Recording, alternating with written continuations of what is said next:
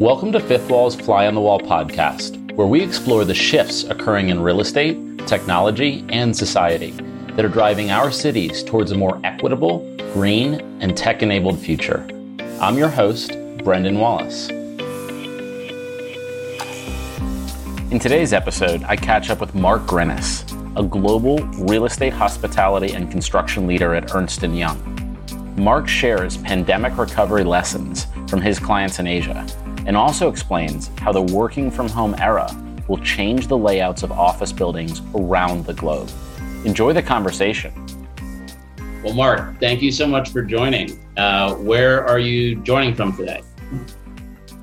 I am in uh, uh, the Garden State of New Jersey. So, uh, right, uh, right uh, I commute into our head office out of New York. Nice. Um, well, just for background, I guess, can you just give everyone kind of your your background and kind of your your role at, at E and Y and, and your focus on real estate? Yeah, um, you know, EY. We uh, first of all, I, have been uh, a vast majority of my career um, with EY. I uh, I started uh, the firm in our Southern California office and uh, found my way uh, to, uh, to setting up various businesses around. Uh, one was in Texas. I started our, our Japanese practice, and then now I'm based and run the entire real estate business out of New York. We have about 17,000 people that support the real estate industry, and we're obviously located in all the major cities.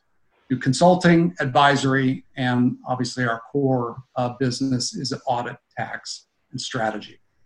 Got it. And and I imagine that you know from your vantage point, you're having so many conversations with the leaders of real estate companies globally. Just at a macro level, how would you characterize the state of the real estate industry today?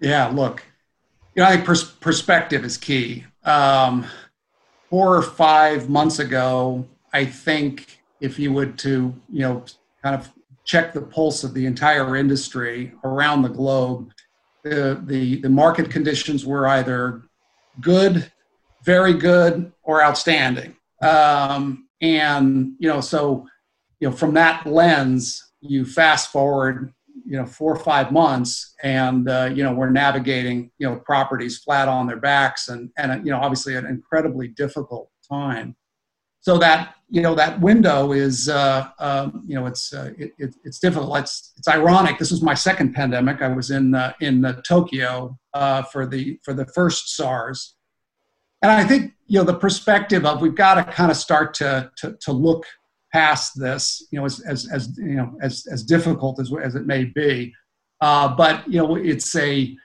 as I survey kind of our leaders around the business, I talk to our folks in Southeast Asia, in China, you, know, you start to see that you know there is a, a an end to this. And in China, we're seeing some of the occupancies in the hospitality business, albeit tough, um, improving. Um, we're seeing you know activity in Germany that's uh, that's improving. So uh, you know it's it's a difficult time. We are uh, our industry is a series of of contracts of businesses that are tenants that support landlords that support mortgage loans that support credit bonds and that entire chain you know is obviously you know severely disrupted uh, um, you know as as you know as businesses shut down I think the other kind of key thing to think about is, is it is tough also on people. There's a lot of uh, young talent uh, in these companies, and many of them have haven't been in the, in the industry for more than ten years, and so this is their their real you know bump in the road that they're experiencing for the first time. So it's the it's different uh, difficult as well for people, but you know a lot of the vet, veterans that run this business you know have have have been to this rodeo before and i think um, you know if you really look at how we're responding as an industry you know i think we're we're doing a under the circumstances an incredible job of responding to you know the challenges at hand and uh, and, and and and making the most of a very difficult situation and, and given what you were saying about um, the, the experience of your clients in, in Asia.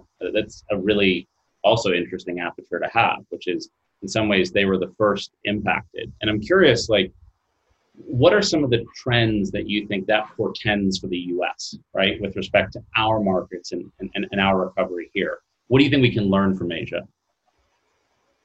Well, I, will tell you. I'll tell you one.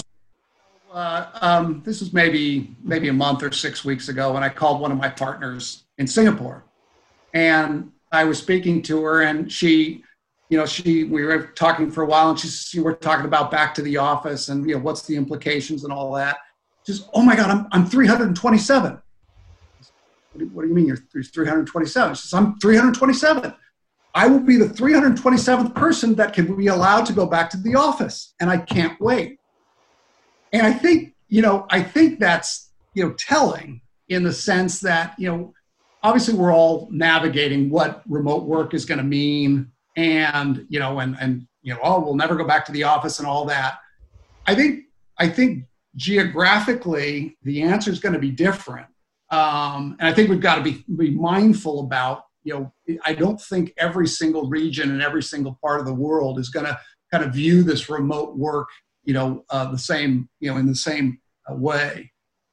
I think maybe maybe one other you know story is um, you know I spoke with my uh, my colleague in Germany, and he said uh, he was in the office, and you know our New York we're not back yet. Um, you know we're really being very you know uh, uh thoughtful and uh, on getting back. He said I'm back in the office, I said, So how is it? He says, I love it. I said, Why? He says, Because my day ends when I go home. and, you know, and I think, you know, I, th- I think this, this pandemic has, you know, it, it has absolutely, you know, cemented some changes um, in behavior and, and, and, and changed our view of what's possible, you know, from a remote perspective. But you know, there's also, you know, obviously the, the, the, other side of the equations of remote fatigue and so on and so forth. So uh, I just think, you know, different perspectives, I, I think are a little bit uh, insightful of, of, you know, what is this future going to look, look like when we're really back to normal? And, and it's an interesting point of view, the, the, the idea that like a, a work day and kind of either being at or not being at the office marks this line of demarcation between like you know uh, professional life and personal life. And to some extent we, to some extent we've collapsed that right? Like that has been collapsed by virtue of zoom right? We're both totally. in each other's homes and it almost feels like work has has uh, become ubiquitous. Like I, I work all the time and i'm working in very different time zones and it, it feels like you know a lot of um, a lot of tenants and a lot of big companies are thinking through what does the future of work look like? Is it virtualized completely? And does it transition to truly a virtual state? But a lot of the feedback I've gotten is that it feels like we're hitting this upper bound of what people can tolerate, what knowledge workers can really tolerate from a, a work life balance perspective. And that COVID has really pressurized that test.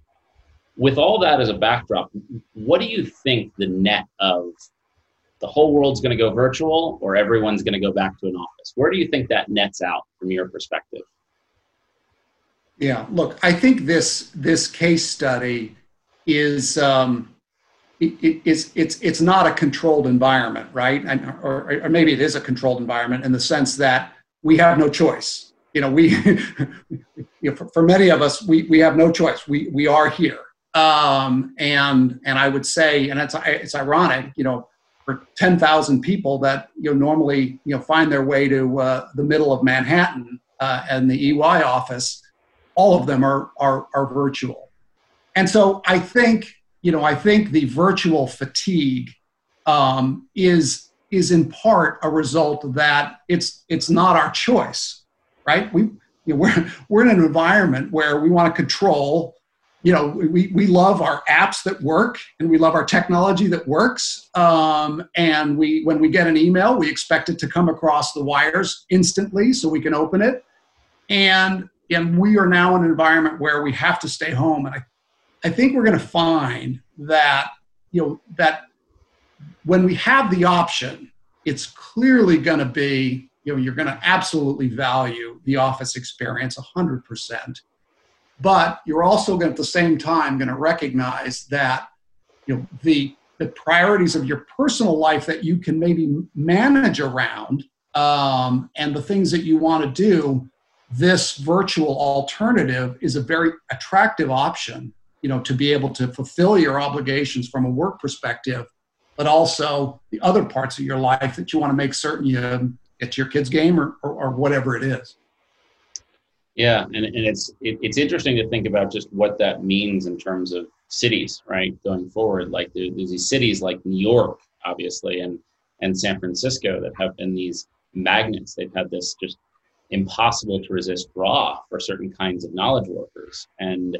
if you see a scattering right of the, the the knowledge workforce right to cities like i'm here in park city and salt lake city i know is is, is booming. And it's booming in part because there's this e-migration out of you know cities like san francisco do you think that it, we end up in a world where there's a lot more offices for you know the big fortune 500 companies in all the major cities as opposed to fewer like headquarter like offices I guess it kind of, I mean, I'll, maybe I'll speak as, as you know, we occupy 22, 23 million square feet. Um, so when we're, you know, obviously all around the globe. And so, you know, I think our view of the office is, you know, it is, you know, it's, it's, it's a place. Um, it's a place for innovation. It's a place for meetings. It's a, a place for collaboration. It's a place for special projects and just in time projects and I think if you look at those, that work, that activity, you can probably ascribe a pretty high value to that activity and say that activity is certainly logical for a central Manhattan headquarters and a central Manhattan rent. But then when you kind of move into other tasks and you say uh, training, not that it's not important, but does it have to be done in central Manhattan? heads down work? Does it, does it have to be done in Manhattan? And so I, I think, and, and obviously I'm using Manhattan as an example, but you know, I think as I think as we get a little bit more sophisticated about how we use space and, and understand the value of space and the cost of space, it's, it's not just an item. I try when I talk to clients, I try to oftentimes walk around the hall and I say, you know, I say, let's go for a walk. And I I, I, create the image of, a, of an electric meter and the little thing that spins around on the inside of it. And I said, look at that empty desk and look at that empty desk. And I, and you know, to, it's, it's real money. And, and I think, you know, you know, it, has been viewed as maybe kind of a, you know, it's three, four, five percent of bottom line, and I can't, I have to have it, and there's nothing I can do about it. And I think we're really getting into an environment now where we're starting to understand what it costs. We're starting to understand how to use it, you know, effectively, and we have the tools and technology to really optimize how we use that space. But I think we're at a real good point to, you know, extract the right value, the right use of the space, um, you know, as we uh, as we go forward.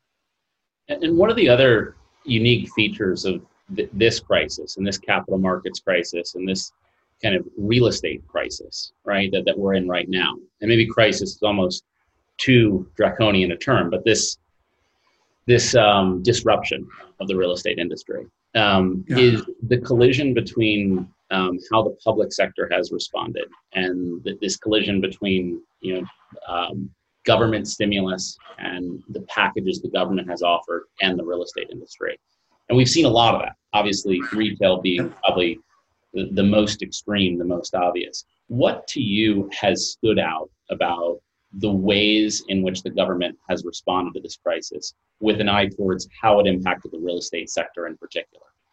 Yeah, look, it's uh, I, I don't know how many people had uh, had pandemic on their you know worry checklist, um, and so um, you know th- this was this one was you know uh, um, you know hard to prepare for, and you know you know, economies are, are made up of millions and millions of transactions, and stopping it um, is is you know it's it's just one of those scenarios that's it's hard to see. So you know, look, I think governments have have responded. You know, all things considered, you know, you know, pretty aggressively and very you know do anything type approach. Central banks do anything approach.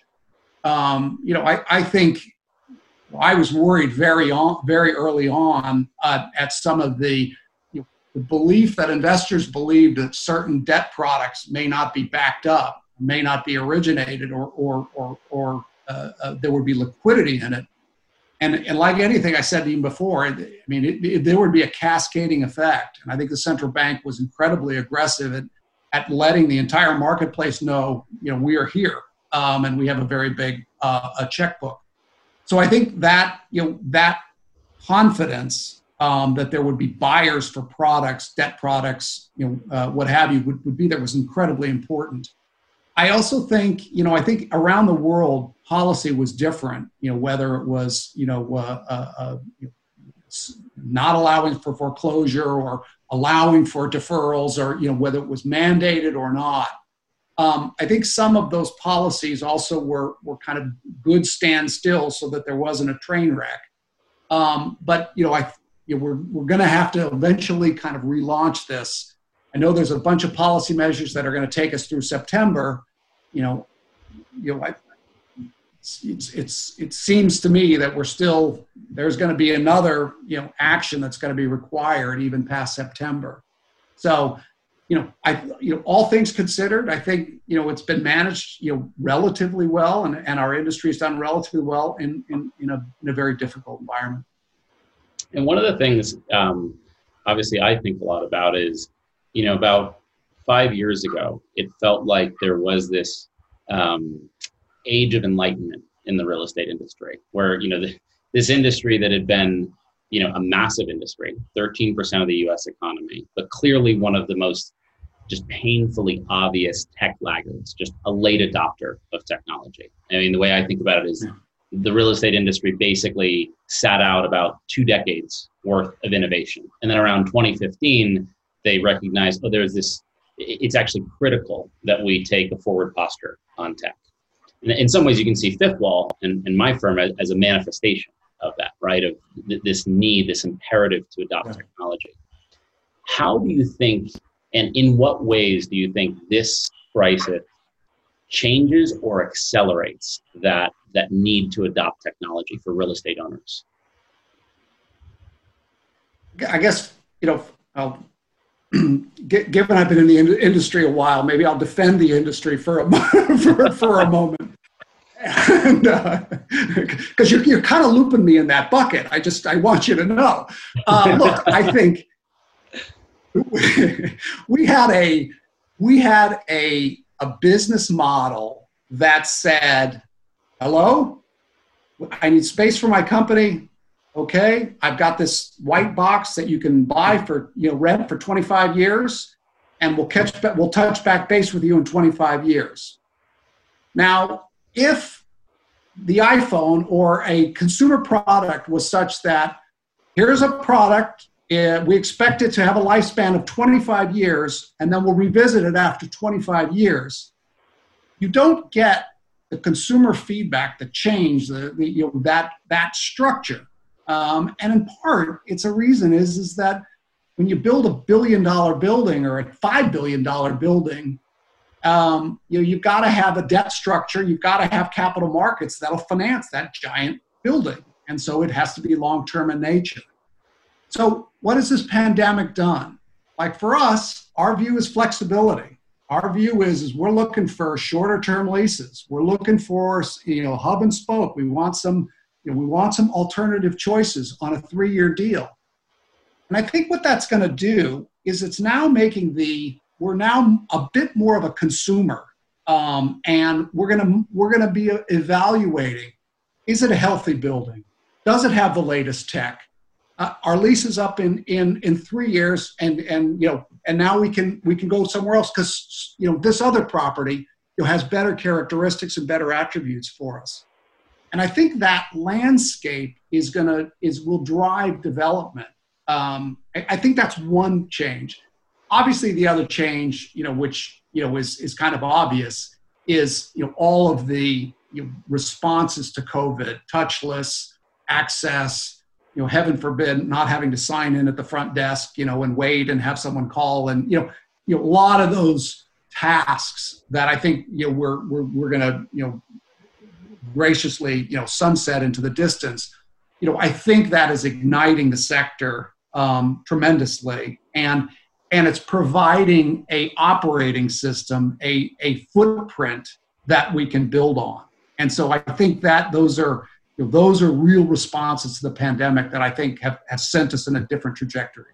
I think that's right, and it, it almost feels like you know in, in so many other categories of tech, you see that consumer tech introduces this um, kind of on-demand nature to technology and a kind of consumer centricity and it's almost like the real estate industry has been compelled to adopt that. And across dimensions that probably they didn't they, they didn't almost self-conceptualize as having to provide uh, things like clean air. Um, and i think about you know when we signed our office yep. lease um, i signed that and i don't think i asked the question hey how is the air quality regulated? Uh, that was not a top of mind question um, and I would not have intuitively thought of my landlord as having a kind of embedded responsibility in providing me with clean air. It was just kind of a given.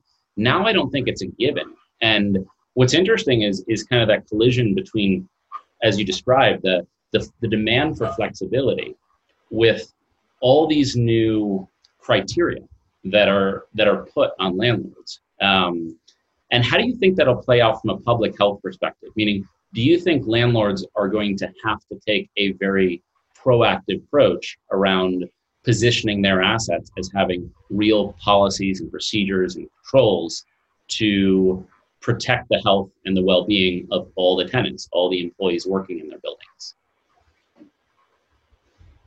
Yeah, I I, I think this. Um, I mean, there's this will this pandemic will have a, a, a lasting effect, and I, I think you know, look, I think I think innovation kind of started with you know this this you know energy and and looking at building management systems. I think that was kind of one of the you know the obvious ones that I think technology really you know got after.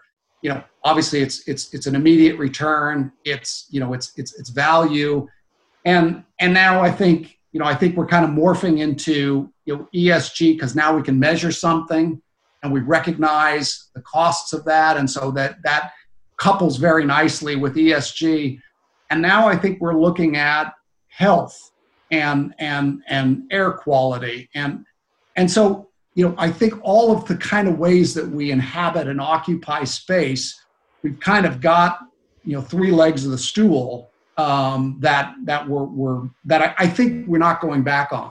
I, I think that i think we're getting to the point where that's like you know it's the checklist. Um, but I think that checklist is going to grow, and and and I think that's a, it's an exciting time in the industry because that's going to be your competitive positioning. Well, you know, we, we have you know we have a, a lighting, we have ability to customize the lighting, you know, for exactly whoever the user is. We got personal preferences as you go into that you know office space that customization, I think, is uh, is is kind of how we're what the direction that we're moving in.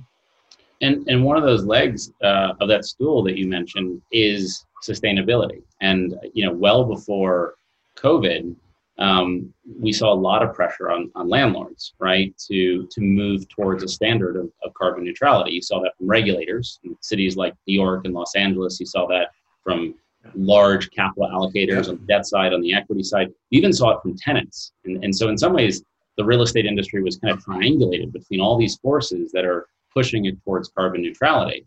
And I'm curious from your perspective, right, where you're working with you know large real estate corporates around their finances, how are they planning for that, and how are they thinking about you know what is our role in moving towards a, a carbon neutral future? I, I guess I'll I'll respond as a as an objective uh, response. We surveyed um, uh, over 200 companies, um, and this was literally uh, in the last couple weeks. And we went through and we said, "What's your priority? What's your tech- technology priority?" Um, and and the and the, the, the, questions were, were very wide, you know. But but the, the first thing that they responded was, "What's most important is I got to run my uh, my business more efficiently and productive." And so it was any tools and technology that can make my business run more efficiently, that's a priority. The second priority, the second most important item was that they wanted technology to leverage new products, new solutions um, that they could expand their business. And the third was technology that could that could drive their an, an ESG initiative within their organization. And so I, you know, I would, I, I, you know, on the one hand, you know, maybe maybe disappointed that it's third. Uh, on the other hand, glad that it's in the top three um, with respect to uh, from a policy perspective. And I, I think, you know, I think we as an industry are, are you know, are, it's evolving. You know, I think we're, we're, we're awakening, um, you know, to, to that priority and, and what, what's possible. And, and I think in, in part, you know, again, we're, we're, we're getting to the point where we can start measuring things. And as soon as you can start measuring things, you can manage them. Um, and I think that's a, you know, that's a real important advancement. And I, and I think I think our you know real estate you know developers and and, and owners and end users uh, you know all are are focused on it, and I, I do think it's a rising priority within the industry.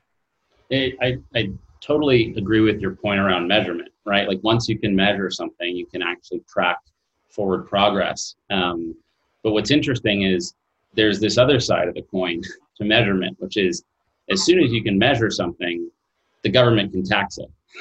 And uh, to some extent, that that's kind of what we've seen, right, in, in New York and Los Angeles, which is um, that carbon is being measured, buildings are being audited, and there's a set of standards that are put in place that basically require building owners to get to carbon neutrality. And to the extent they're non-compliant, effectively it takes the form of, of taxes. How have real estate owners been been planning for that and thinking through that? Um, because it feels like that's a that's a secular trend that's going to play out over the next probably two decades, right? That more and more cities are probably going to move in this direction. And if you're the owner of an asset, you really have to have a long term time horizon. Real estate is a long term business. How are they thinking about that and planning for that? Yeah. Yeah. Look, I think, um, you know, we, we started with, you know, you know, disclosures and, and, and, and ways of which companies need to, to, you know, communicate what their, uh, what their ESG disclosures were. And I think now we're kind of migrating toward the now we're you know we're going to tax, we're going to punish, we're going to fine, we're going to you know, and so you know, look, I we, we do need to do something. So, and I think I think I think owners, in particular, you know, there's there's two points, right? You you know, we have we work with all the, the big developers and, and a lot of our headquarter buildings and we say look this is a priority and when you're building a new building what do you want to do you know, it, it, it's one thing when you're you know starting from scratch and building something you know you know if you have a, a you know a, a 200 year old historic building and so on and so forth so there's orders of magnitude of, of how to address this um, and, and i think you know, I, I, think it's it's I think it's being addressed. I think it's a priority for our industry, and, and uh, I think it, you know, with after Davos and everything, I think there was an incredible in, intensity and focus. Um, you know, it was before then, but I, I, feel like it really ramped up, and then uh, I did feel like this pandemic, uh, you know, uh, has has definitely been a uh, an interruption in uh, in that progress. But I have no doubt that that you know, real focus and intensity uh, will pick right back up. Uh, uh, will, will absolutely pick right back up. I think that's right. And um, I used to say, as we were starting to think about sustainability, that you know sustainability needs to be on every real estate CEO's top three priorities, right? And it probably should be number one. And I said that in 2019.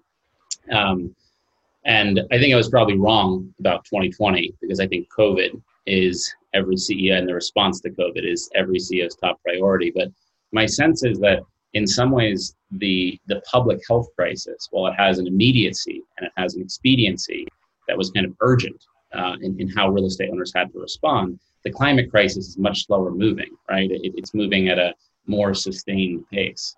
But I think if we look out 10 years, you know, the the imperative to decarbonize, the imperative to become carbon neutral um, is going to be thrust on the real estate industry. And it's going to be exciting to see how they respond to that because it, it represents, I think, just financially a really unique opportunity for owners to differentiate themselves because the benefit of being carbon neutral is also that it's lower cost, but also an opportunity for collaboration between public sector and private sector. And that's probably one of the the corollaries to the current crisis we're in, which is it almost feels like the public sector and the private sector, um, with respect to the to COVID and its response, has collaborated more than they ever have. Um, and so that's just exciting to see. Um, I'm curious, you know, I always like asking this question to everyone uh, that, that's kind of in a, in a leadership position in the real estate industry, which is like if you were to look 10 years out um, at the office industry, right, as kind of an example, what would be the most salient features of difference versus today? Like what would really be different in terms of how buildings would be operated versus how they are today? How do you think about that? I think of um, I think of two islands. Uh, I think the first island is is the building, and and the the the building operator historically that looked at their jurisdiction, and that it ended. You know, once you entered the you know the, the glass door of the tenant space. And you look at the the other island, which is you know the inside the tenant space and the things that are are are, are personal about you know um, productivity you know collaboration use of space how how we work. And i think i think those two you know the, those two shall never meet. Um, you know but but i i think in the future they they will because we're on we're coming on standardized platforms. You know we've got you know well they know my uh, my uh, my outlook knows if i worked out today it knows you know how many meetings i've been to if it was if i was into the office and, and not to say that you know all of you know certain private information is but i do think there is a a analysis to be able to really understand what makes for productive teams what makes for, for successful teams I know that there's been a lot of different studies on that. But I think if you start to combine what the information about the building, about the digital twin, and all the information that we're able to track on a building side, and the activities of the occupants, and really try to extract big data, information about that activity, and how to make organizations more successful, collaborative, what's working. I think that is a, I think that is a, it's an intangible, but I think it's very achievable and I think and I think we will navigate. You know, we, we all get uncomfortable about you know personal information, but there, are, I think we're finding that there is information that is can be shared that can be very beneficial to the success of people's careers, success of businesses. And so I think I think that is you know one area that I think you know will be very important and something that I think we'll uh, we'll, we'll achieve. Absolutely. Well, Mark, this has been uh, so interesting to get your insights. You're in such a unique position to, to share them. Um, and I'm sure that you're incredibly busy with your clients, um, supporting them when they probably need it most. So um, I really appreciate you taking the time um, to chat with me. Oh, thoroughly enjoyed it. Thanks so much. Awesome. Well, thank you, Mark. Thanks for listening to this episode of Fly on the Wall. All of these episodes and more are available on our YouTube channel. To learn more about Fifth Wall, visit our website at www.fifthwall.com.